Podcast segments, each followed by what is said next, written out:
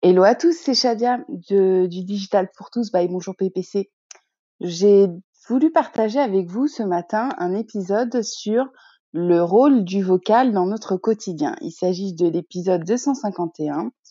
On y aborde euh, plusieurs euh, sujets euh, tels que euh, ben, les, les nouveaux euh, outils euh, qui sont à notre disposition euh, en tant que, euh, qu'utilisateur.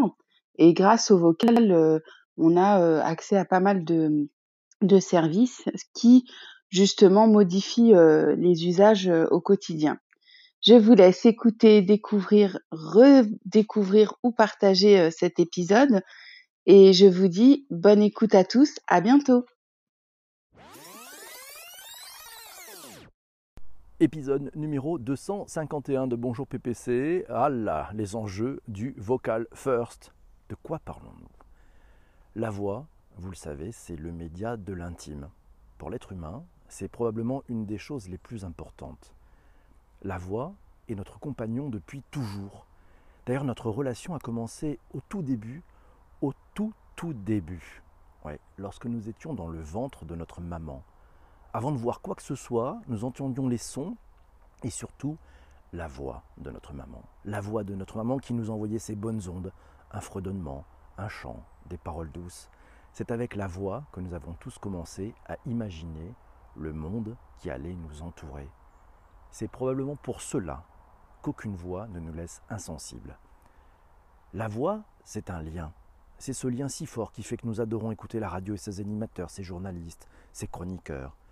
Il constitue notre repère du quotidien, nos repères qui nous rassurent, qui nous apportent un, un équilibre. Serait-ce en rapport lointain d'ailleurs, cet équilibre avec ce que nous apportait la voix de nos parents quand nous étions petits et quand le soir, ils nous lisaient une histoire pour nous aider à nous endormir. La voix, c'est magique. La voix ne triche pas. La voix est quelque chose qui nous permet de mieux comprendre la personnalité de l'autre, la personnalité des autres. Avec la voix, il y a quelque chose de très simple. On ne triche pas. Sur la durée, on ne peut pas tricher avec la voix. Parce qu'il y a une rencontre qui s'opère entre le cerveau et la voix. La voix, c'est magique. Avec le digital et l'irruption de nos smartphones dans presque chaque instant de nos vies, les commandes vocales ont fait leur apparition. Siri, Google, Alexa, Cortana se sont infiltrés petit à petit dans nos vies, dans nos smartphones tout d'abord. Avec eux, c'est fabuleux. Nos ados, qui multipliaient les fautes d'orthographe avec des S M S approximatifs, ont trouvé dans ces outils le compagnon idéal pour envoyer à l'aide de la dictée, un email sans faute à mamie. L'assistance vocale a fait son chemin. Avec les enceintes connectées, les compagnons vocaux sont arrivés dans nos cuisines, dans nos salons et parfois même dans nos chambres. Il nous suffit maintenant d'appeler ces enceintes par leur prénom et les voici prêtes à nous donner la réponse à la moindre de nos questions, au moindre de nos ordres, à la moindre de nos injections. Et si, après la vogue du mobile first, ce réflexe qui nous pousse à sortir notre smartphone pour tout faire, nous le laissions au fond de nos poches. Pourquoi donc le sortir si, en le hélant à haute voix, il nous apportait directement la réponse attendue ? Après le mobile first, le voice first, bien sûr, ouais, les esprits chagrins peuvent toujours dire que nous en sommes loin aujourd'hui, car ces systèmes ne sont pas fiables. Ouais, c'est vrai. Mais si les réponses aux questions complexes sont souvent encore imparfaites aujourd'hui, ces machines, biberonnés aux algorithmes, font chaque jour de plus en plus de progrès. Et pour nous, pour vous, pour moi, qu'est-ce que ça change ? Qu'est-ce que le fait de privilégier la voix dans nos recherches et dans les réponses que nous obtenons va changer pour nous tous ? Ces assistants vocaux vont-ils tout remplacer ? Les assistants vocaux vont-ils désormais être les seuls à pouvoir décider de la réponse à nous apporter ? Allons-nous devenir encore plus accros à ces assistants vocaux que nous ne le sommes avec nos smartphones ? Et du point de vue du respect de notre intimité, pouvons-nous faire confiance à ces outils et aux grandes entreprises qui les contrôlent ? Car oui, ces assistants vocaux nous écoutent en permanence et s'invitent dans notre intimité sans que peut-être nous nous en rendions même compte. Le Big Brother, le Big Brother dont on nous parle depuis des lustres, a-t-il pris le chemin de la voix ? Vocal First, la révolution de la voix combinée aux technologies numériques de pointe, on en parle tous ensemble dans Bonjour P P C. Salut mes amis. Alors, c'est parti. Le taux d'adoption. Tiens, allez, on va parler un petit peu de tout ça, les enjeux. Allez, apps et voicebot. Un article trouvé dans les Nouvelles Dépendances. Ouais, apps et voicebot, les Nouvelles Dépendances, c'est dans Forbes point F R. C'est Jean-Denis qui nous a envoyé cet article. Il nous dit que on est dans l'ère post-apps. Oui, les agents conversationnels sont en passe de remplacer les claviers, les souris, les télécommandes, mais aussi les apps dotées à l'intelligence artificielle. Ils envahissent notre quotidien et révolutionnent notre expérience utilisateur. Ah ben c'est Benjamin qui dit « Mais quelle voix ce P P C !» Et c'est Céline qui nous dit « J'adore ta voix P P C !» Waouh, coucou à tous. Merci mes amis.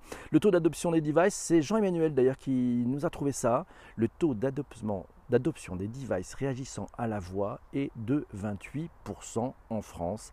Intéressant, intéressant. Et c'est Luc Veuillet euh, qui nous a envoyé hier sur Twitter nous disant « Nouveau maillon d'un métal bien différent de la chaîne de distribution des marques aux consommateurs, le Voice First, ce sont des produits qui ne deviennent pas des commodités, ce sont des marques polies qui savent se taire, qui savent écouter et qui savent répondre correctement. » Waouh, il fait de la prospective notre ami Luc, c'est formidable. Et c'est Jean-Denis qui nous dit « Les agents conversationnels sont en passe de remplacer les claviers, les souris, les télécommandes. » Et les apps, pourquoi? Parce que c'est doté à l'intelligence artificielle, ça envahit notre quotidien. Et c'est Isabelle qui lui répond, qui dit « Oui, il faut travailler la qualité. On est encore des early adopters, nous sommes passés aux commandes vocales pour les lumières d'une partie de la maison. Je vous dis pas le bazar quand ça bug. » Et c'est souvent, nous signale Isabelle, et c'est Laura qui dit « Chez nous, le vocal, c'est d'abord de la musique. Pour la musique, ça permet de faire découvrir euh, à petit d'homme des chanteurs oubliés. Un peu de quiz aussi, mais pas encore la domotique ni interaction avec d'autres marques que l'enceinte. Alexa, au cœur du foyer. Euh, Amazon est présent dès la construction des appartements. » Et oui, c'est, c'est Laura qui nous a trouvé cette... Non, c'est Jean-Emmanuel qui nous a trouvé cet article. Effectivement, euh, Amazon a, a, a, oui, a, il y a trois cent quatre-vingt-cinq maisons qui sont construites en Floride avec du Amazon Alexa dedans, nativement. Amazon ne veut pas construire des maisons classiques. La firme veut intégrer nativement son assistant vocal Alexa dans ces dernières. Un article trouvé dans l'A D N point E U. Vous trouverez bien entendu les liens sur euh, bah, tous les articles qui sont cités dans ce podcast, sur vos plateformes de balado diffusion préférées et sur le site ledigitalpourtous point F R. On apprend aussi dans cet article que pour imposer Alexa dans les foyers, c'est l'idée, hein, c'est de permettre de s'immiscer dans l'intimité de ses clients. Et donc, c'est de quoi étendre le nombre de services et produits que la firme de Seattle peut vendre et les industries qu'elle peut toucher. Euh, cet effort, merci beaucoup. Je sais, je sais, je sais que vous avez bien aimé, je vois bien les, les commentaires en ce moment. Vous avez adoré cette introduction. Elle sera disponible en replay pour ceux qui viennent d'arriver. C'est, c'est, c'est euh, Sabrina qui dit « Data War », ouais, la guerre de la data. L'assistant propriétaire ou l'assistant Google, Alexa, Bixby, les lignes commencent à bouger. Et c'est Jessie qui nous dit « On va parler des usages et de ce que ça implique de l'autre côté. Le machine learning, la programmation des bots. » Et oui, oui, oui, il y a, il y a pas mal de métiers d'ailleurs qui sont en train de se créer avec ce vocal first. Qu'est-ce que c'est le vocal first? Ouais. On peut peut-être faire une petite définition trouvée dans A B C M performance point com. Là aussi, le lien, il est dans les notes de bas d'épisode. Les interfaces vocales sont de plus en plus présentes et la recherche vocale est de plus en plus utilisée. Tous les contenus, nous apprend cet article, que l'on sous les contenus que l'on souhaite positionner dans ces résultats de recherche doivent respecter les critères suivants. Il faut des contenus courts, des contenus faciles à comprendre, des contenus faciles à lire, d'ailleurs dans un français du niveau de la troisième, et des contenus qui intéressent. Et ça, c'est important parce que si vous voulez que l'on trouve, ça s'appelle la trouvabilité, que l'on trouve vos contenus quand on fait une requête à la voix, vous avez intérêt à les préparer de cette façon-là, puisque, et pour que le retour en audio soit de qualité pour les utilisateurs. Ça s'appelle l'expérience utilisateur. Voilà, ça s'appelle travailler le S E O, orienté recherche vocale, nous dit Stéphanie. Et effectivement, on appelle ça même le V I O. Après le S E O qui était le Search Engine Optimization, on parle maintenant du Voice Engine Optimization. Voilà, comme quoi, vous voyez, on invente toujours des mots. cinq conseils à suivre pour initier une stratégie vocale trouvée sur... Euh, l'excellent site du hub institute point com. Euh, on y apprend notamment que si les enceintes connectées, ces smart speakers, sont la technologie à l'adoption la plus rapide parmi la population américaine, c'est d'après une étude d'Activate, et que les interfaces vocales impliquent de mener une réflexion sur l'image vocale et les assets sonores de la marque. La voix est là, il convient maintenant de travailler sur l'expérience qui va avec. Est intéressant, tiens, aujourd'hui à la machine à café, posez-vous donc cette question autour de vous dans votre entreprise. Au fait, quelle est la voix de notre marque? Ouais. Ah, c'est intéressant, hein, vous allez être surpris, vous allez être surpris. C'est Stéphanie qui, qui nous dit sur Twitter devoir travailler le S E O des sites en incorporant cette donnée pour pouvoir séduire Google sur cette partie. Et, et Laurent est totalement d'accord. Et c'est Yves qui nous dit oui, enfin ici Alexa est disponible en français, canadien et en québécois. Et oui, et voilà, le, c'est, c'est Stéphanie qui nous disait je ne connaissais pas le V I O. Ben oui, c'est encore un autre barbarisme. Cas d'usage, tiens, Laurent nous dit fait intéressant, j'utilise le vocal pour écrire des textes, mais je ne m'en sers pas forcément pour pouvoir écrire des tweets. Et d'ailleurs, il m'a envoyé un tweet entièrement écrit à partir de la voix vers le texte. Donc, ça fonctionne correctement. Bon, il faut peut-être relire avant que ça parte, on ne sait jamais. Surtout sur Twitter, ça peut faire des effets assez formidables. Très bon exemple de ce que le vocal permet. Euh, Laura nous a trouvé cet article dans e marketing point f r. Le lien, il est bien entendu dans les notes de bas d'épisode sur votre plateforme de balado, diffusion préférée ou sur le site Le Digital pour tous. Euh, voilà, on y apprend que l'utilisation des assistants vocaux est en pleine explosion, notamment grâce au développement dans le monde des enceintes connectées. On parle de cinq cents millions de devices en juin deux mille dix-huit et on en comptait déjà un milliard en janvier deux mille dix-neuf. Donc ça a quand même fait fois deux en un an, euh, ouais, en six mois, c'est fou. En France, on parle de trois millions d'utilisateurs pour les enceintes, mais on estime que quatre-vingts pour cent des Français ont déjà utilisé un assistant vocal. Ah, intéressant. Allez, c'est Sabrina qui nous dit l'audio content, le con- et si on parlait du contenu, ah le contenu oui, eh ben, on parle des podcasts, hein. Les podcasts sont déjà dans les résultats de recherche de Google aux États-Unis et puis très bientôt, d'ailleurs ça commence, hein, ça commence en France dans les recherches et c'est Sabrina qui dit hey les marques, réveillez-vous, réveillez-vous, si vous faites rien en vocal, vous allez sûrement souffrir, vous allez vous faire déréférencer. Apple, tiens, allez on parle d'Apple, c'est, c'est sympa, savez-vous que le HomePod d'Apple va proposer cent mille station de radio. Et oui, c'est un article trouvé dans le Siècle Digital. Après le keynote Apple qui a eu lieu euh, ben, ce mardi, euh, ben, on y apprend. Ben, on n'en a pas trop parlé pendant le, pendant, le, pendant le keynote, mais quand même, il y a une nouvelle fonctionnalité de son ambiant qui donne la possibilité à votre HomePod de créer une atmosphère relaxante. Voilà, ça a été ajouté. C'est ce qu'on apprend dans cet article de Siècle Digital. L'enceinte intelligente est maintenant capable de lancer des chants d'oiseaux, de la pluie et d'autres enregistrements relaxants sans que vous n'ayez recours à une application en particulier. Ah, quand on dit une ambiance sonore, hein, intéressant, ouais.